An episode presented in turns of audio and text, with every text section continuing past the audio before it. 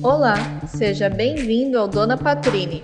Eu sou Jéssica Patrini, escrevo sobre entretenimento e esportes e você está no Jornal 140.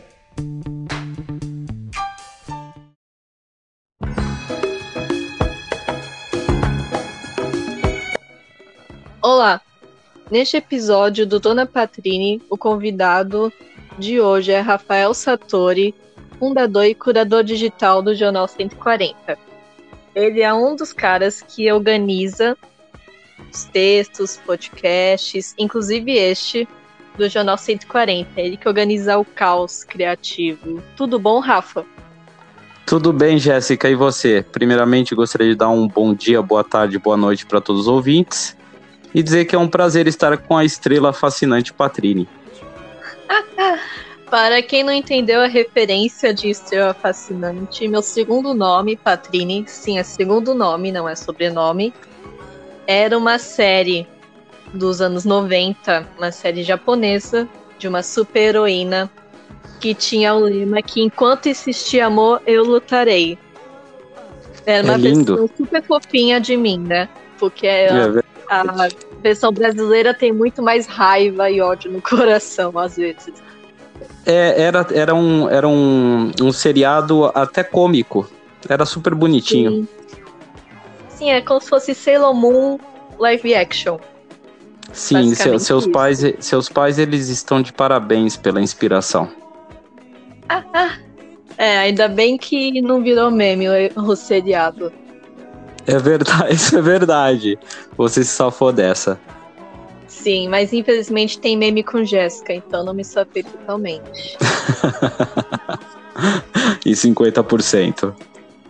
É, verdade. Bom, começando a entrevista. Primeira pergunta. Rafa, como surgiu o Jornal 140 e por qual motivo tem esse nome, Jornal 140? O jornal surgiu da necessidade de laboratoriar conteúdo digital. Então, através da 140 Online, nós produzimos conteúdo original para diversos clientes, além do, do blog da própria empresa. E quando começamos a analisar esses dados, nós descobrimos que o usuário gostava do conteúdo, mas ele não tinha o costume de visitar um blog de um site de uma empresa corporativa. Uh, é muito difícil que você acesse uma notícia de uma empresa corporativa e você guarde isso para retornar para esse site, né? E, e, por isso nós criamos o jornal, porque como eu diria, a palavra jornal está no nosso DNA, né? Então, ao transformar o conteúdo em um jornal, o usuário passou a acessar diariamente e consumir realmente o, o conteúdo que era produzido. E além disso, é, existe uma questão técnica por trás disso, porque os buscadores não entendem sites corporativos como sites de notícias. Então, com a criação do Jornal 140, o conteúdo passou a figurar em plataformas como Google News, Bing News, Yahoo. Ou seja, nós tivemos um ganho considerável em alcance e visualização. E o nome do Jornal 140 deriva dos 140 caracteres do Twitter, além de ser um homônimo da própria 140 Online. É, os 140 caracteres do Twitter, que não é mais, né? 140 caracteres. Não é mais, são, são 240, né? Sim, é. Esse é mais para quem é mais antiguinho no uso de Sim, Twitter. Sim, é verdade. É verdade. É da velha geração. É. Eu tenho Twitter há 10 anos, então acho que eu posso ser considerada a velha geração do Twitter. Você, você é uma 140, Ners. Sou, nossa, é um neologismo bem interessante. Bem interessante, né? E, né, e disso de produzir conteúdo diário, texto, podcast, vídeo, qual o maior desafio? O primeiro desafio foi conseguir produzir um conteúdo original de alta qualidade todos os dias, né? Porque afinal nós não fazemos hard news, nós não produzimos comentários pequenos, né? Nossos artigos são opinativos, são baseados em dados. Então, o desafio foi uh, produzir diariamente pelo menos um conteúdo original de alta qualidade, de alto padrão. E, Sim. e, e eu, eu, diria assim, o, o, o, o, desafio de hoje em dia é, é sincronizar tudo isso, né? Então, sincronizar o colunista, a análise dos dados do colunista quando ele termina o artigo, edição, revisão, produção de arte e publicação, para que o nosso calendário continue a funcionar perfeitamente. Sim, é, eu só queria explicar uma coisa para quem não é da área de comunicação, de jornalismo. O termo hard news nós usamos para sites ou veículos de comunicação que passam as notícias na hora que acontecem, como por exemplo o G1, plantão da Globo quando acontece, são bons exemplos de hard news. Perfeito, né? nós não temos notícias urgentes, termo. né? Sim, sim, nós pegamos esse termo do inglês e pessoal de comunicação ama usar termos em inglês, né? Então, aí sim. esse termo é bastante comum. E nisso de sincronizar o, esse caos criativo, que inclusive você e o Bruno têm um pouco de trabalho comigo no podcast, admito. Ah, tudo e... bem. É, é sempre um prazer. não sei qual a opinião do Bruno. Depois o Bruno pode fazer uma resposta. É verdade. Assim, não, não é sempre um prazer. Tem podcast que você fala muito. E nesse negócio de sincronizar tudo isso, sincronizar texto, podcast, vídeo. Antes da, da sincronização, tem a seleção de quem vai produzir o conteúdo, de quem são as pessoas responsáveis. Quais são os critérios que você e o Ricardo Braga costumam adotar para selecionar novos colunistas, novos podcasters? Então, é interessante falar disso porque nem todos os colunistas do jornal são jornalistas. Uh, muitos deles são especialistas em suas áreas de atuação. Então, o que nos chama a atenção uh, é que quando, quando eles enviam um primeiro artigo para análise, que esse, análise, que esse artigo esteja realmente baseado em dados, ele não seja um achismo, né? Uh, que a opinião desse, desse futuro colunista esteja baseada em dados e que ele siga a premissa do jornal de entender essa transformação do mundo digital. Isso não significa, isso eu não estou falando de tecnologia. Eu estou falando de, de transformação do mundo digital uh, como um todo, em toda a sociedade, em todos os assuntos uh, e, também, e também a transformação da sociedade no modelo social uh, uh, de sobrevivência, né? Então, esses são os, os requisitos para que, que a gente aprove um colunista. Sim, isso que você citou, que nem todos são jornalistas, é interessante. E também eu vou explicar um negócio rapidinho para quem não é da área e tal e está ouvindo. Uh, jornalismo opinativo existe sim, é comum. Basicamente, o jornalismo sim. começou opinativo no século XIX, na França. Sim. E só que qual a diferença entre simplesmente um texto jornalístico um, ou um produto jornalístico opinativo e uma conversa de bar? Bom, no bar você fala o que você quer. No jornalismo opinativo, não. Você tem que basear a sua opinião em fatos.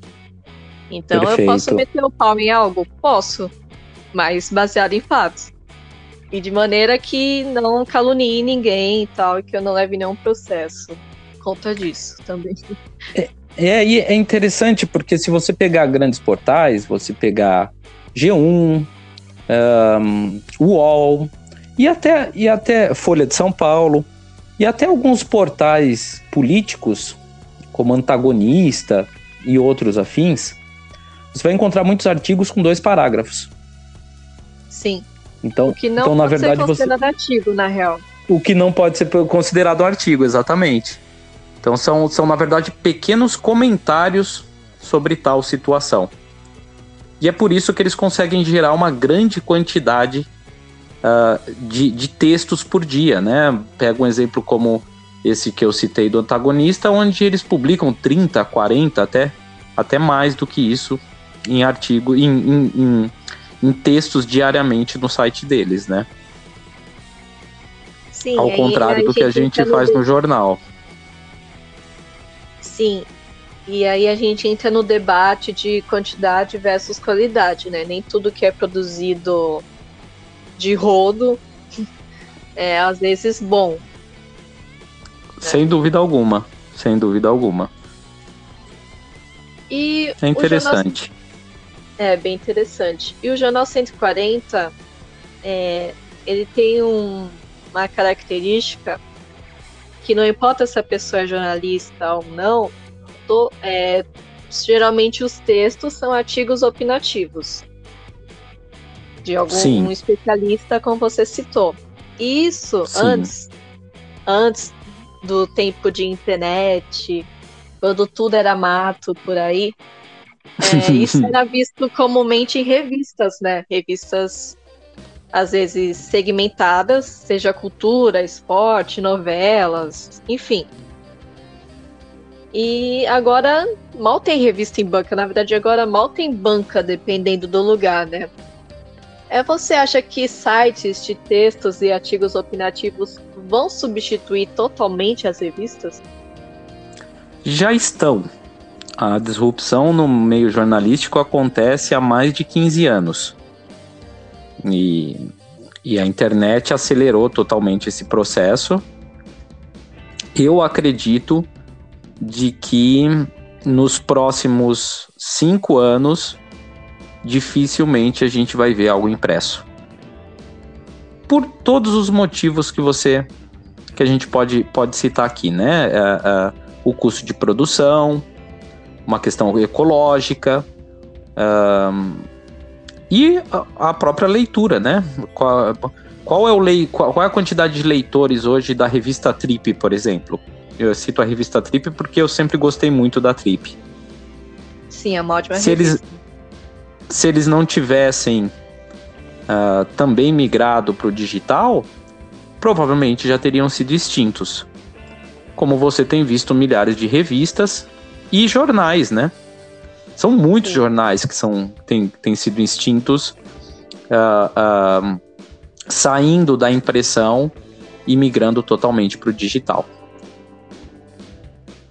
Sim, muitos jornais mesmo, muitas revistas. Eu acho que a que mais me chocou, mais por causa do, do valor afetivo, né? Foi a Capricho, quando a Capricho deixou de ser impressa e foi pro digital só. Hum. Eu senti como se uma parte da minha adolescência tivesse deixado de existir e que deixou de existir realmente, né? Deixou de existir realmente. Porque a Capricho que... tinha pôster, tal, não era só a revista, vinha colantinho, adesivo. É, ainda vinha algum o kit, era um kit completo, né? Sim, exatamente, tinha o kit. É interessante. No, no, no, no ano passado eu fiz uma entrevista na Campus Party com o Matt Pet, que tem o maior canal de YouTube do planeta. E ele fez uma mentoria do qual participei foi onde eu conheci, inclusive, a Érica, que depois veio, veio fazer parte do jornal e trouxe todos vocês. Oh. E o Matt Pet, ele, ele, ele deixou claro que o, o caminho do sucesso para que, ele, que ele seja o maior youtuber do planeta é trabalhar fofoca, teoria da conspiração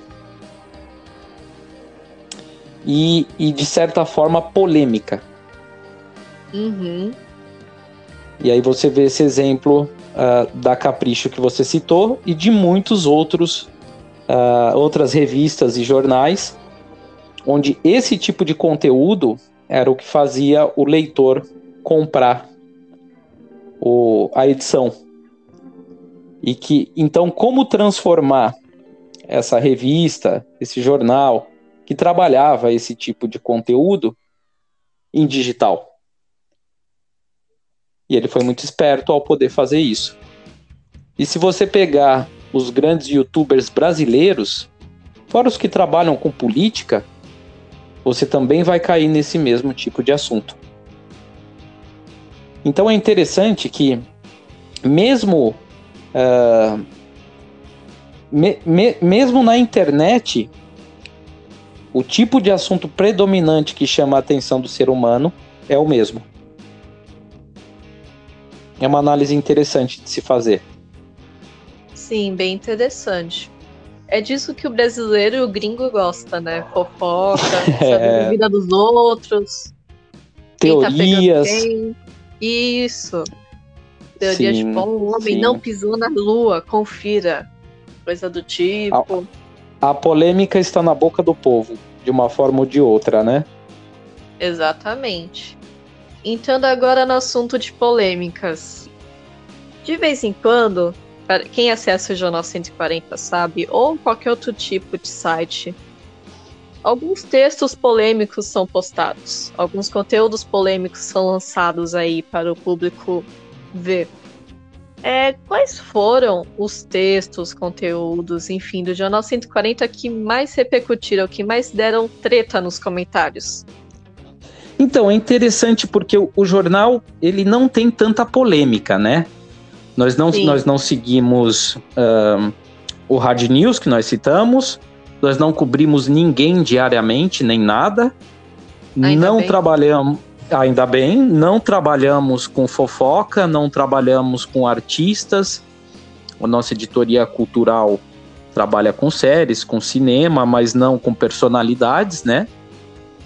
Uhum. Então, então é, mesmo quando aconteceu a polêmica, foi uma polêmica inteligente, porque os artigos são de peso, né, de alto valor agregado. Eu me lembro de um texto seu em que você diz que o nerd, o, nerd precisa acabar. Eu adorei, inclusive, porque eu sou um nerd como você. E ele faz total sentido e foi uma polêmica enorme. uh, me lembro também de um texto. Ah, e o único texto que nós tivemos que foi retirado das redes sociais. Uh, foi um texto da Julie, em que ela, ela. Julie, que é especialista em direitos da mulher, tanto no Brasil como nos Estados Unidos, é, é um outro ponto para a gente discutir. Então, ela, especialista em direitos da mulher, escreveu um texto onde, baseado em fatos, que todo homem é um potencial estuprador. E uh, talvez devido a, ao título, uh, ele teve muitas denúncias e o Facebook acabou retirando o post do ar. Porém, se, se você analisar realmente o que estava dentro do artigo, ele estava baseado em fatos e ela não estava afirmando isso. Ela estava baseando alguns fatos de que um homem pode ser um potencial estuprador. Porém, na internet, quantas pessoas denunciaram esse artigo somente pelo título sem ler o anúncio, sem ler o artigo. Muitas. E aí digo mais. O Facebook leu o anúncio, o artigo para poder excluí-lo? Provavelmente não. Não. Simplesmente o robô do Facebook entendeu que muita gente estava uh, denunciando o artigo e foi lá e retirou do ar. Então, sem, sem, sem sequer conhecer o que, estava, o que estava escrito lá dentro e todos os dados embasados. Então, uhum. depois de muita polêmica, o artigo foi, foi retirado do ar. Sim, e tem alguns e... outros. Eu me lembro, assim, quando, quando, quando publicamos algum estudo sobre Jair Bolsonaro, sempre é uhum. é polêmico. Sempre é, tem os é bolsonaristas. Que... Massa. é, sim, sim, sim. E é incrível como eles nos xingam, né? Você tá, você tá. Nós estamos publicando um, um artigo baseado em dados e eles estão nos xingando, ofendendo de todas as formas. É interessante. Eu lembro de um texto. E, e a negação também. da realidade, né? Vamos, vamos ler, porque ali está a realidade do fato é, é escrita, mas o usuário está negando totalmente a realidade. Sim, é. A maioria que nega simplesmente não quer ver a realidade. Não. E eu lembro de um texto meu também que deu muita briga nos comentários. Qual foi? foi? Um desabafo meu quando aconteceu aquele sequestro do ônibus no Rio de Janeiro. Que ficaram hum. três dias me xingando. Eu não me lembro. Nossa. Depois é. Depois você verifica. Eu não lembro. Eu, eu não lembro qual, qual, título eu usei. Mas também hum. eu comentava do dia, que o dia, que o dia tinha sido muito pesado. Vários fatos ah, Ah, me lembrei. Me lembrei. Me lembrei. E, o pessoal até ficou assustado com a quantidade de, de xingamentos que eu recebi, que não foram poucos. Sim, sim, foi um dia, foi um dia em que, em que você desabafou também com dados, também com informação inteligente e talvez devido ao nervoso da, da sociedade com, com o que estava acontecendo, acabaram descontando em você. É, e nessa questão de caos na internet, de comentários extremos, viscerais, dependendo do assunto, que a pessoa aborda, seja cultura, esportes, políticas, política, alguns assuntos suscitam muitos comentários rancorosos, raivosos e tal. Como você enxerga essa questão dos, dos comentários? Como os colunistas do Jornal 140 lidam com os comentários? Como você vê? Então, é interessante que se você fizer uma análise dos comentários, você percebe que os comentários viscerais são de pessoas que realmente não leram o artigo completamente. Muitos deles pararam no título e por ali já tomaram uma decisão. Uh, muitos outros leram só um pedaço ou não entenderam. Infelizmente, com, com as portas abertas da internet, a educação uh, fica em baixa qualidade porque o usuário está protegido por uma parede digital, né? Sim. Para os colunistas, um, os que são jornalistas normalmente ignoram os comentários. Você mesmo não vejo conversando muito com os leitores. Já quem não é jornalista, quem é especialista de área, normalmente conversa com esses leitores. O que uh, nós sempre pedimos é que uh, ninguém tente impor nenhuma opinião. O, uh, não é obrigação do colunista impor que essa opinião seja a válida, a correta e que não exista um outro ponto de vista. Um, até porque eu acredito que o, a decisão final do artigo fica por conta do leitor e não do colunista. Sim, também acho. Inclusive, eu só respondi um comentário até hoje no Jornal 140, que foi inclusive quando eu comecei a fazer podcast. E meu pai me avisou que alguém tinha comentado que Patrine não era meu nome. Aí acho que foi um pouco demais para mim. Todo mundo, todos os robozinhos já me xingaram de um monte de coisa, mas A partir do momento que falaram que Patini não era meu nome, foi a gota d'água. Aí eu respondi, falando que sim, Patini era meu nome, e a pessoa duvidou ainda. Teve a capacidade de duvidar. A capacidade de duvidar. É, o usuário de internet ele, ele, ele é muito raso no, no, no sentido de analisar realmente conteúdo, né? Sim. Talvez Talvez por isso que esses portais que escrevem comentários de dois parágrafos sem explicação nenhuma tem tantos cliques, cliques bytes, né? Porque ah, eu, eu, até brinco que tem o clickbait e tem o vampirismo.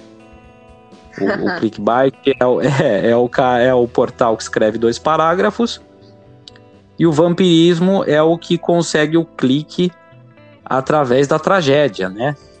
através da, da, da, da pior face do ser humano. Então tem os dois lados. Mas tudo é sempre muito raso. Não há uma análise realmente do fato que está sendo discutido. Exatamente. E realmente muita gente não lê os textos. Que nem no caso do meu texto sobre o nerd tem que acabar. No primeiro parágrafo eu falo, eu também sou nerd. Mas, que aí vem a contraposição, aí eu explico porque alguns tipos de nerds têm que acabar. E eu Sim. acredito que a maioria não leu nem o primeiro parágrafo, né? Não, não. Ou, ou leem muito rápido, rapidamente. Uh, realmente nós temos alguns tipos de leitores que não se aprofundam no que no que está uhum. sendo apresentado para eles. Outros sim. sim. É, exatamente. E agora indo para a parte de podcast. Porque também você é um dos. Você é o responsável, aliás, por organizar as bagunças dos podcasts, inclusive a minha, que é, para quem não conhece os bastidores de Dona Patrínia, eu sou uma pessoa muito extrema. Ou eu entrego duas semanas antes, ou eu entrego em cima da hora. Não tem meio termo sim, comigo. Sim, sim, realmente isso. Nós temos uma, um 880 completo no caso do Dona Patrínia. o Bruno adora. Eu tô rindo de nervoso agora. É, o Bruno deve amar. Coitado dele. Bruno é um é. editor que, inclusive, já participou de um episódio aqui. Você pode conferir que tem um projeto super interessante sobre fotografia e música chamada chamado Toda Foto Tem uma Música. Então, se você quiser Sim. ouvir o episódio dele, é só ouvir, que é bem legal.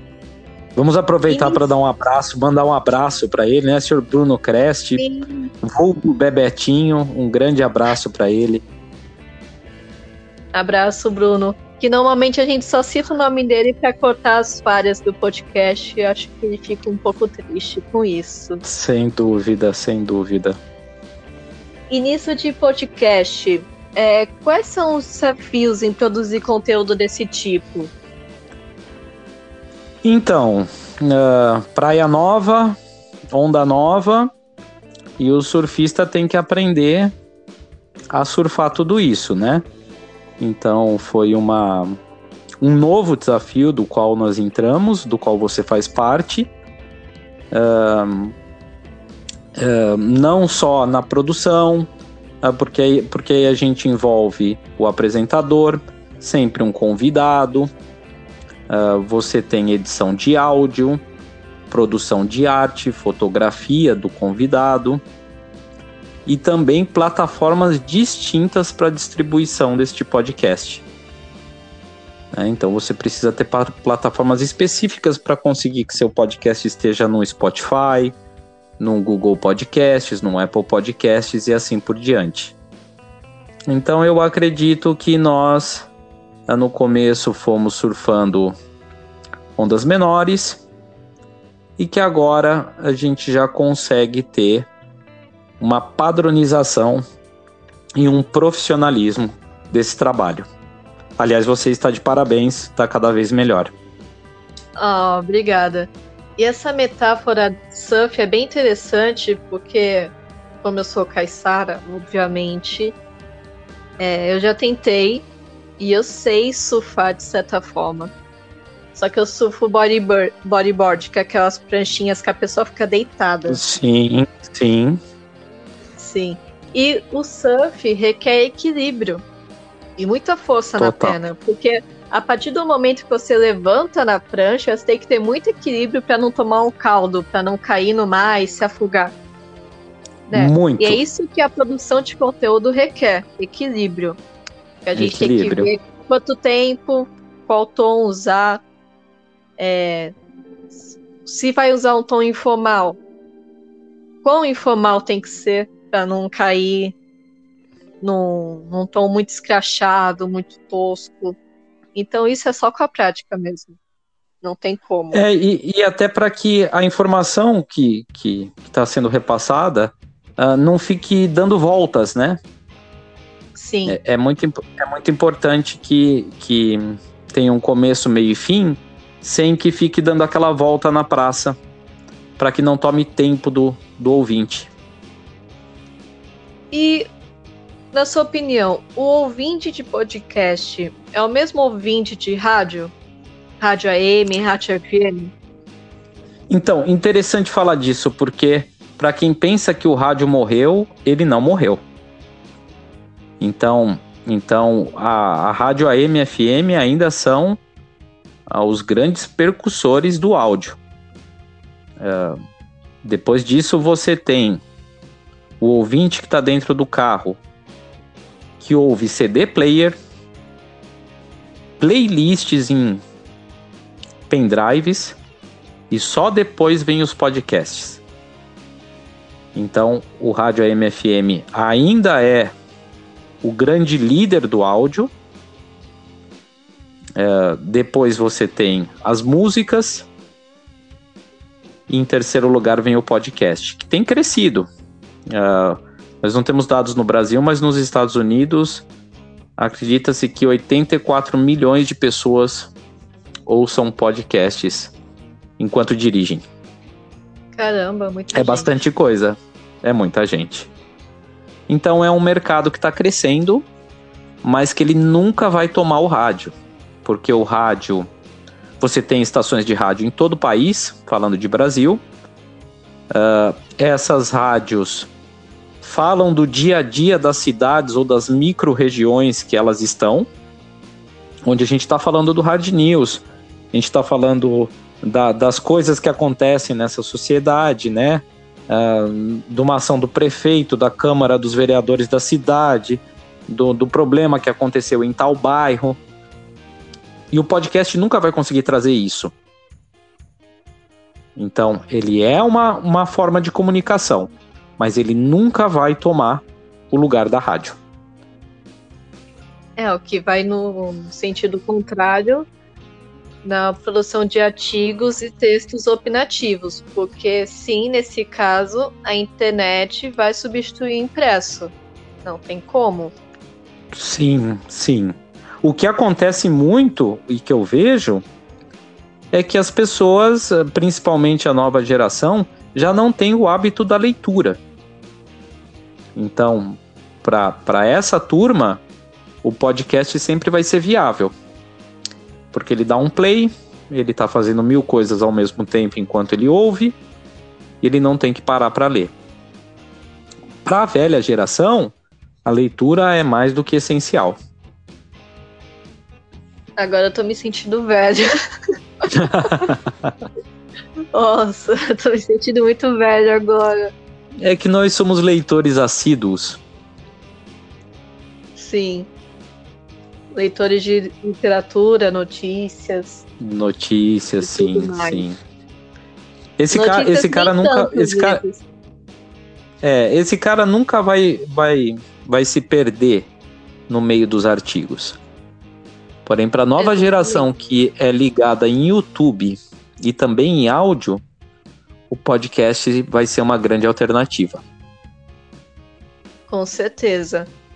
E falando sobre podcast, eu encerro este episódio. Rafa, obrigada por ter topado Obrigado a você. entrevista. Foi um e é prazer. É Fiquem de olho nos então... próximos episódios. Usem máscara, bebam água, fiquem em casa.